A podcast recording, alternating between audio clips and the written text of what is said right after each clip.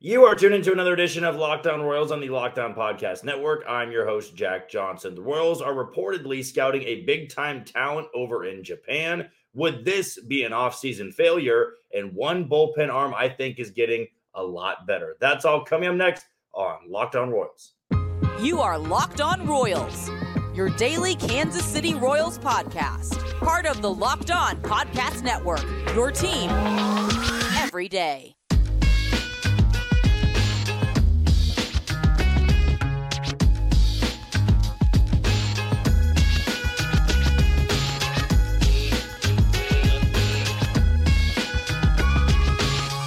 Thank you for tuning in to another edition of Locked On Royals on the Locked On Podcast Network. I'm your host, Jack Johnson. You can follow me on Twitter at Johnny J underscore 15. That's at J O H N Y J underscore 1 5. And be sure to find all of our podcasting episodes on Spotify, Apple Podcast, Amazon Music, Google Podcast, and on YouTube. Just be sure to hit that follow button and subscribe. Today's episode is brought to you by Gametime and Sleeper uh, with Gametime. If you're ever struggling to get tickets, this is the app you need to use. We'll talk about them uh, coming up here in about 10 to 15 minutes or so. If this is your first ever episode tuning in to Locked On Royals, well, first things first, welcome in. And we always welcome Royals fans that want more content. I know it's football season. Uh, hell, I was just watching the Monday night thriller between the Jets and the Bills. So I'm recording this just in the aftermath of that. So I've been in football mode as well. But when you tune into this podcast, we do keep it baseball centric. We talk about the Royals, even if they are at 100 losses, and even if they have a rainout like they did today in Chicago. So there's no baseball to talk about. But I work here in Kansas City. I'm at Sports Radio 810 WHB. I've got a daily show on ESPN Kansas City. And once a week on Tuesdays or Wednesdays, I have a night show from 7 to 10 on Sports Radio 810 WHB. But I did just mention that it's football season. And with football season being in full swing now, college football is a couple of weeks in, the NFL has just concluded week one. A lot of people are focused on the NFL season. But if you're a baseball fan, maybe you're enjoying these final couple weeks and you're gearing up for postseason baseball, even if the Kansas City Royals are not going to be involved, which we all know they are not going to. So if you're a Royals fan and you're not really worried about playoff baseball, you don't want to watch it that much, you're not really concerned about the NFL or college football, well, maybe your focus is shifting to the major league off season and who the Royals could go out there and get. And there was news today, and it was reported by, I believe, CBS Sports, that the Royals are one of a few teams that are scouting Japanese superstar Yoshinobu Yamamoto I believe that's how you pronounce it. If I have mispronounced it, I do apologize. But if you do not know much about Yamamoto, uh, he is one of the prized pitching talents over in Japan. And if you don't believe me, uh, let me just read off some numbers for you this year pitching for Orix in uh, the Japanese Baseball League. So he is 14 and 5 this year, age 24. I believe I just I think he just turned 25. Yeah, he turned 25 in August. So spent the majority of this year as a 24 year old. His ERA is 1.26. He's won 14 games for Orix. He has thrown 143 innings. His whip is below one. He walks less than two guys per nine, and he's striking out north of nine guys per nine. In his career, he has won 73 games pitching over in Japan. His ERA is 1.74. He has thrown just shy of 1,000 innings. His career whip is below one. I mean, it's it's pretty much been consistency ever since he was 18 years old, making his professional debut. So Yoshinobu Yamamoto is a guy the Royals are reportedly scouting over in Japan. And let's be honest here. The other teams that are involved, which include the Padres, which include the Mets, which include the Phillies, and which include the Giants, and likely the Yankees as well, are all teams that are going to hand out hefty contracts to him. You know, he is going to be somebody once he becomes available to big league teams that he's going to have money thrown his way. But I will say this it is interesting to me that the Royals are the only true small market team over there scouting Yamamoto. And that is something to gauge here that the Royals would not be over there just scouting him to not do anything. you know, not even make an offer. It kind of feels like the Royals are gauging where this thing is going to go. And maybe it doesn't lead to Yoshinobu Yamamoto signing with the Royals.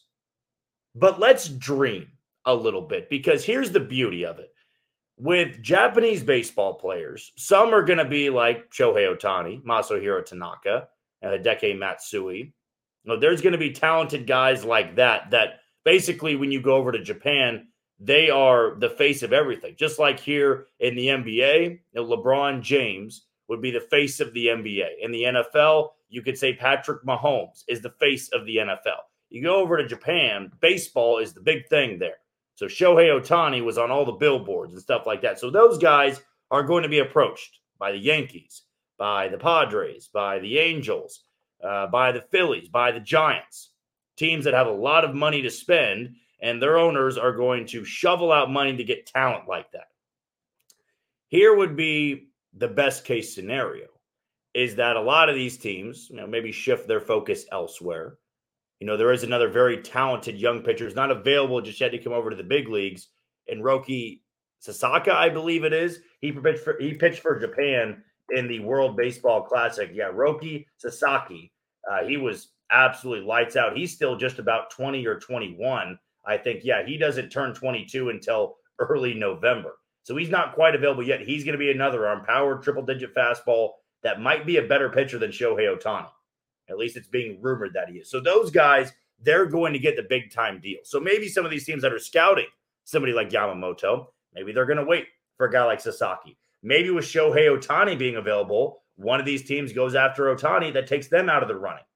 They're going to go out and get Ohtani, spend a lot of money, maybe keep the Royals in the running. Here's where I'm at. It's very unlikely. But if you've listened to my podcast before, you would know that the Japanese market, the international scouting department, is an area the Royals have lacked in since their existence. They do not try and go find a lot of talent over in Japan, which there's a ton of it. You know, we know that the Dominican Republic has a you know funnel basically to the states where they can go play in the big leagues, and there's lots of talent. You know, yeah, the Dominican Summer League. You know, it's an easy pipeline for those players to get to the states. Not super easy in terms of logistics and everything, but talent wise. And the Royals have definitely scouted in the DR. They've scouted in Venezuela. They've scouted in Cuba before. They've scouted in Puerto Rico. But Japan has just never been on their radar. And it caught my eye that they're even entertaining this. You know, he is going to warrant a big time contract. But why I say let's dream a little bit is a guy like Yamamoto would fit the timeline of the Royals. You know, where I've had the, the podcast episodes of go out there and sign yourself a Jordan Montgomery, Michael Lorenzen, a Jack Flaherty, really none of those guys fit a window. They build your rotation a little bit better. You could try and compete at the top half of the Central next year by having an aggressive offseason. But Jordan Montgomery, Jack Flaherty, Michael Lorenzen, they don't better the 2025 26 Royals you bring Yamamoto over in some time of some type of big time deal, which the Royals could technically afford it. Don't get lost in that. John Sherman could hand out some money that would make sense in a deal like this. But to me, this is one of those things. It's just good to see them out there. It's good to see them trying to scout. And if that leads to another player if that leads to Yamamoto, again, I give it a very slim chance of happening. Then I believe you are making moves to better your team for the future. I mean, Yamamoto is the age of Cole Ragans, if not younger. You get him to a six, seven year deal, maybe he's your anchor for that long. That doesn't always work out. I mean, Masahiro Tanaka wasn't an ace for seven or eight years in New York. He found his way back to Japan after a while. And it's likely that Yamamoto goes and signs with the Giants or with the Phillies or with the Padres or with the Mets. It's likely that happens. But it just caught my eye that the Royals are even trying to scout him because it'd be stupid to just go over there and scout him and never even field an offer or try to see what you can do. But I at least like to see it. That's important for a team like the Royals. Young talent over in Japan it is, I believe, one of the most successful ways to fast track this rebuild a little bit, not cut corners, but there's a lot of talent in Japan. And the good thing is, you don't sign them to go to your minor league level and work their way back up. They join your major league roster. They're good enough to play. And a guy like Yoshinobu Yamamoto is good enough to be a number one or number two in the Royals rotation. If there was an offer that made sense, I'd be all over it. Now, I'm not getting my hopes up. Just something to watch, just something to gauge, because the Royals are one of the only small market teams that are apparently scouting a guy like Yamamoto over in Japan, because he has had an electric career, a seven year career over there, and he fits this Royals timeline. Just dream a little bit a one two punch with Yamamoto and Ragans, I think I would be fully on board with that. Okay, the next thing we're going to talk about is off-season failures. You know, if the Royals go out there and sign Yamamoto, well, that's a win of an off-season. Not saying they will, but if they did, it's a win. What would be an off-season failure, though? We're going to dive into that next on Locked On Royals. You are tuned into Locked On Royals on the Locked On Podcast Network. I'm your host, Jack Johnson. You can follow me on Twitter at Johnny J underscore 15. That's at J O H N Y J underscore 1 5. Before we go any further, let's give a shout out to today's title sponsor in Gametime. If you're ever struggling to buy tickets for a sporting event, I just mentioned football season is in full swing. I just got done watching that Monday night thriller against the uh, the Jets and the Bills. You know, feeling a little bit better now about the Thursday night loss the, the Lions that the Chiefs had. But to me, Gametime is where I would go to if I want to go to an NFL game in the future. If I want to go to a Royals game in the future, I've got concerts I want to go to in the future. Gametime is the app that I am going to use because it's so simple to use. Whether it's me going by myself, me going with a, a plus one, me going with a group of people, it is just so simple and easy to use. So here's what you need to do after watching tonight's podcast episode go and download the Gametime app, create an account, and use Locked On MLB for $20 off on your first purchase. Terms apply. Again, create an account and redeem code Locked On MLB for $20 off. Download Gametime today. Last minute tickets, lowest price guaranteed. So we just went over the fact that this Royals team is going to be, I think, at least gauging the waters here for a guy like Yoshinobu Yamamoto. And again, I really hope I'm pronouncing that name correctly. If I'm wrong, just let me know in the comments on YouTube or let me know on Twitter because this is a guy that I've definitely seen film on before, but can't always find the right pronunciation sheet, for lack of a better term, there. But I think you know who I'm talking about now. And I think if you go look up the baseball stats, it kind of speaks for itself. So that would be a victory for the Royals this offseason. You know, extending Bobby Witt Jr. would be a victory for this offseason. I would say going out there and signing a couple pieces of your rotation, making a, a big time trade, not, you know, where you're breaking bank, but something that makes your team a lot better. Uh, that would be a win for the Royals. It was showing some aggression, showing that ownership cares, that the front office can make moves that build a winner here in Kansas City. I mean, you set the bar very low last offseason. So it feels like you do anything this offseason that's even slightly more aggressive, it feels like a win. But what would be an offseason failure? Now, maybe I could just be, be very simple with this segment and we could be done here in two minutes. And I can say, well, if they don't sign anybody, they don't extend anybody, and they bring back Jordan Lyles in that rotation, quite a failure failure of an offseason, if you ask me. But I think I'm going to go a couple steps further here. I think the Royals are approaching a spot with their offseason where a lot of guys in the 40 man roster have just been placeholders. Now, you have to fill a 40 man roster. But to me, they're hanging on to some guys that just don't need to be on a 40 man roster anymore. And I'm really not trying to buy in too much to September success. You know, I, I have been guilty myself of, you know, buying into certain guys and maybe not the others. You know, I buy into Cole Ragans and his success and Bobby Witt Jr. and Maikel Garcia and MJ Melendez, but I might not buy into, you know, Edward Olivares and what he's doing. I might not buy into what Jordan Lyles did in his last couple starts. I may not buy into Salvador Perez in a late surge or Kyle Isbel in a late surge. I, I've certainly been guilty of that, of picking and choosing who I want to believe in. And that's me being no, an irrational baseball fan. That's me being uh, kind of stupid with picking uh, certain guys on this team and who I think is going to be a long term fit. But an offseason failure to me would be taking September success from some guys and going, all right, well, then let's roll with that group again in 2024. What I mean by that is a lot of guys in the bullpen for sure. I think looking at, you know, somebody like a, oh, let's go a Jackson Kowar type. I know I talked him up a little bit, but a Jackson Kowar, you know, Angel Zerpa, um, a Dylan Coleman, even though he's down in the minor leagues, you know, Carlos Hernandez. There's guys out there that I think either have value to trade or guys just simply can't be on the 40 man roster anymore. You know, a, a, Tucker Davidson is a perfect example. You just you don't buy into certain things because of one month and go, he's going to be great for our bullpen next year or for the rotation. You know, I don't think that you look at what Alec Marsh has done as much as I liked him early on and some of the stuff that he possessed and, and, give him a lock spot. Same thing goes for Daniel Lynch. Same thing goes for Kris Bubic. I don't go in to 2024 giving them a locked spot. Now, I understand this. You can't purge 20 guys off your 40 man roster. It's just unlikely. Some guys are going to stick around.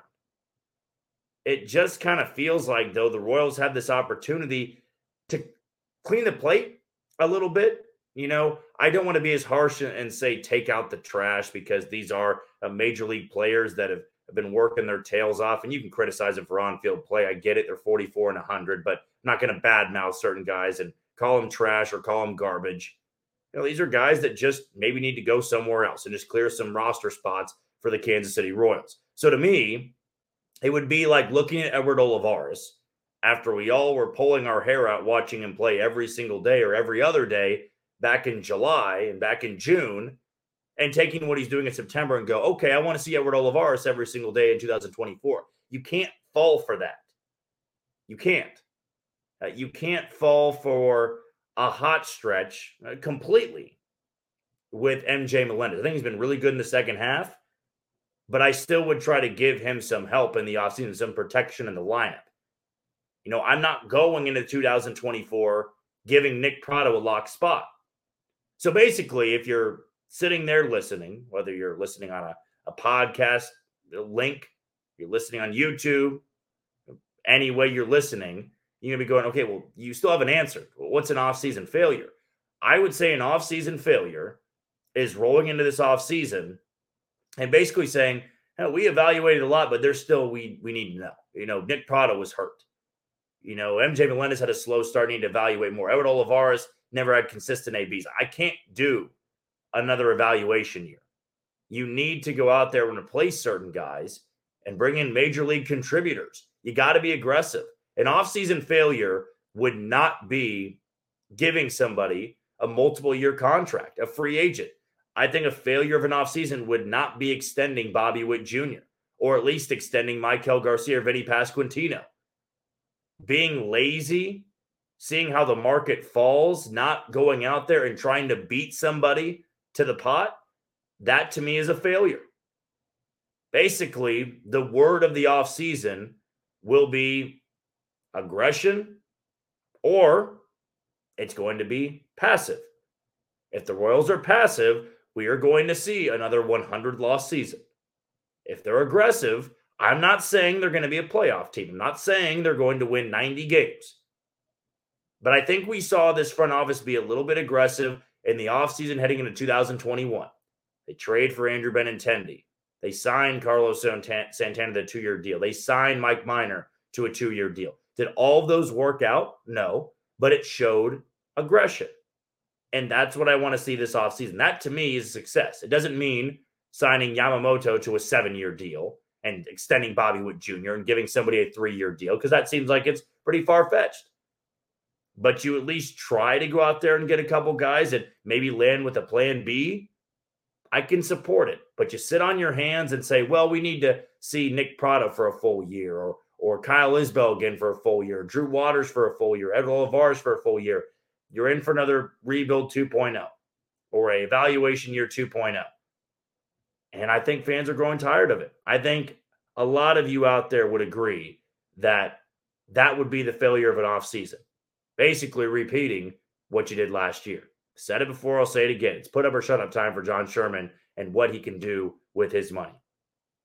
All right, the last thing I do want to talk about is to give praise to a bullpen arm that really we're not talking enough about, but it is important to go over because maybe this is the version of that bullpen arm the Royals foresaw when they traded for him earlier this year. That's coming up on Locked On Royals. You are tuned into Locked On Royals on the Locked On Podcast Network. I'm your host, Jack Johnson. You can follow me on Twitter at Johnny J underscore 15. That's at J O H N Y J underscore 1 5. Before we go any further, let's give a shout out to one of today's other title sponsors in Sleeper. So I got some fantasy picks for you. Royals did not play earlier today. They were rained out. So it's going to be a doubleheader tomorrow afternoon and evening against the Chicago White Sox, another bottom barrel team in the American League Central. So let's give a pick for each of those games. In game one, I expect Brady Singer to throw more than five and a half innings. I think he'll get a quality start against the Chicago White Sox team.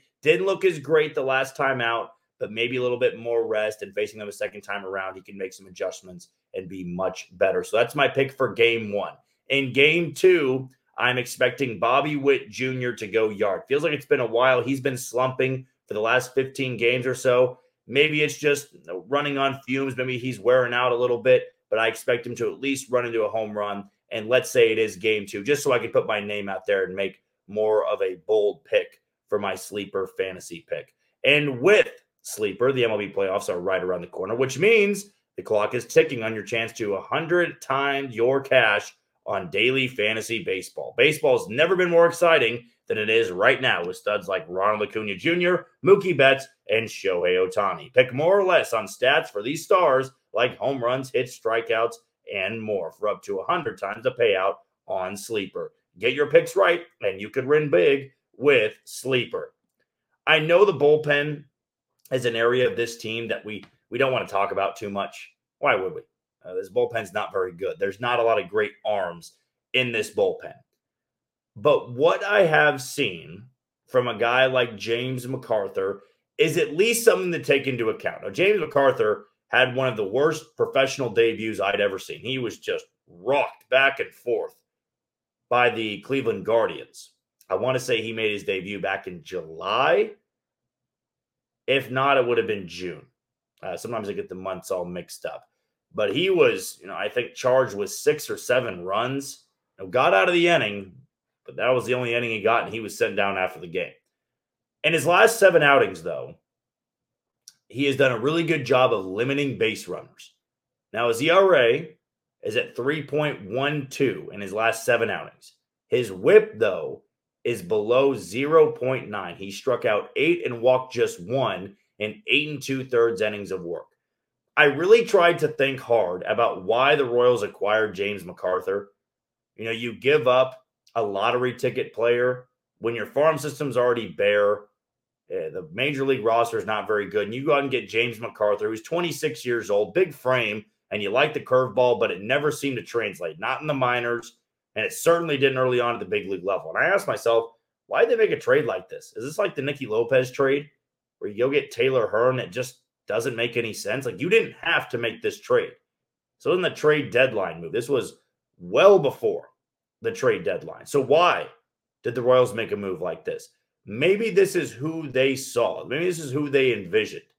And I will say this when you're building a bullpen, it can happen through moves like this that you like a guy, you like one or two pitches that he has, and you work with it. These are all things you have to consider. You don't need to go out there and give a closer a four year deal. I, uh, what the White Sox did with their bullpen and the Royals will see uh, in the first part of this week. You know, when they went and spent money on Liam Hendriks, and it worked out, but uh, they spent money on Alex Colome. They spent money on Kendall Graveman, on Joe Kelly. You don't need to do all of that. Like what the Tigers did. I, I love using the Tigers as an example because they built their bullpen dirt cheap. It was minor league trades. It was uh, minor league deals, one year deals, and invites to spring training and making trades that could bolster their bullpen with power stuff. Now, James McArthur doesn't have power stuff. And I'm not trying to make this segment about, hey, give James McArthur a spot in 2024. What I'm saying is, I can build trust. I can have more faith in the front office if these numbers, if these stats can show up earlier before it's too late. You know, I think two guys in the bullpen right now in Kansas City that got roughed up beyond belief and their major league debut was James McArthur, it was Steven Cruz. But since those debuts, they've been tolerable. Dare I say? I mean, Steven Cruz hasn't allowed a run. I think he's allowed two base runners since that debut. We don't talk about it much because he's been in mop up roles. But those are type of numbers that you can look at and go, can we work with it? And for James McArthur, maybe you stash him away in AAA and he comes up next point next, next sometime next year and he's a little bit better than he was when he was first called up. I mean, he was making his professional debut. He's, you know, up there for the first time. There's going to be some growing pains, but maybe this version of James McArthur is who the Royals saw when they traded for him or who they envisioned he would become. And no, it's not a lights out bullpen guy, but it's an arm you could use and a reliable one. Maybe he likes the opener role. The Royals have used him a few times. One of them, he got completely roughed up, and he looked really good last time out in Toronto in a hitter's ballpark. So if this is a you know a repetition thing, a pattern, I can live with it. I can enjoy that because that's how the Royals have to rebuild this team a little bit. It's going to take moves like that. It's going to take a James McArthur becoming something, and you traded away a guy that may never get to the big leagues. You know, with Cole Ragans and Roni Cabrera, it's going to take signing somebody to a one year deal and flipping them and bringing in talent like that and fixing it. Like Cole Ragans worked. James McArthur, not really, but lately he's worked more. You trade Michael A. Taylor, you got Evan Sisk and Steven Cruz. Sisk didn't debut this year. I thought he would because his numbers were so good in AAA last year in St. Paul. But Steven Cruz is the one to debut this year. You know, John McMillon was an undrafted free agent. We've discussed this time and time again before. But the Royals have to succeed in that department. And I'm not saying that, oh, it's just a win now because James McArthur has been pretty good in the month of September. I'm not trying to be a hypocrite because I just said the very first part of this show or the second part of this show that I pick and choose sometimes who I buy into and who I don't buy into. And September surges. He's been better and a really bad bullpen. But Austin Cox also had his great stretch, and then he wasn't very good. You know, guys have done it this year in Kansas City, had really good stretches, and then have bottomed out. But if you can find some value in a guy and then it starts to show at the big league level, that's when I build that trust. That's when I build that confidence because you are showing to me I can evaluate and find talent where nobody else is looking. If you can do that, this rebuild will be a lot more successful. It'll be a lot less painful, and people will be on board with it. Again, James McArthur is not the success story here. Cole Ragans the success story, but you need James McArthur to, to do that for an extended period. You need to find more of those guys that can put it together quickly and not need, you know, three awful outings to really show who they could be because that is what's going to build trust in the end all be all. Well, that's going to do it for another edition of Locked On Royals on the Locked On Podcast Network. I've been your host, Jack Johnson. You can follow me on Twitter at Johnny J underscore 15. That's at J O H N Y J underscore 1 5. And be sure to find all of our podcast episodes on Apple Podcast, Spotify, Amazon Music, Google Podcast, and on YouTube. Just be sure to hit that follow button and subscribe. But until tomorrow, you take it easy, Kansas City. At Highland, we're all about celebrating little wins and little ways to innovate digital processes. There's no customer pain point too small for us to help with. Maybe that's why more than half of the Fortune 100 looks to Highland to connect their content and data, improve processes, and turn little efficiencies into big wins for their customers and clients. Highland, intelligent content solutions for innovators everywhere at highland.com.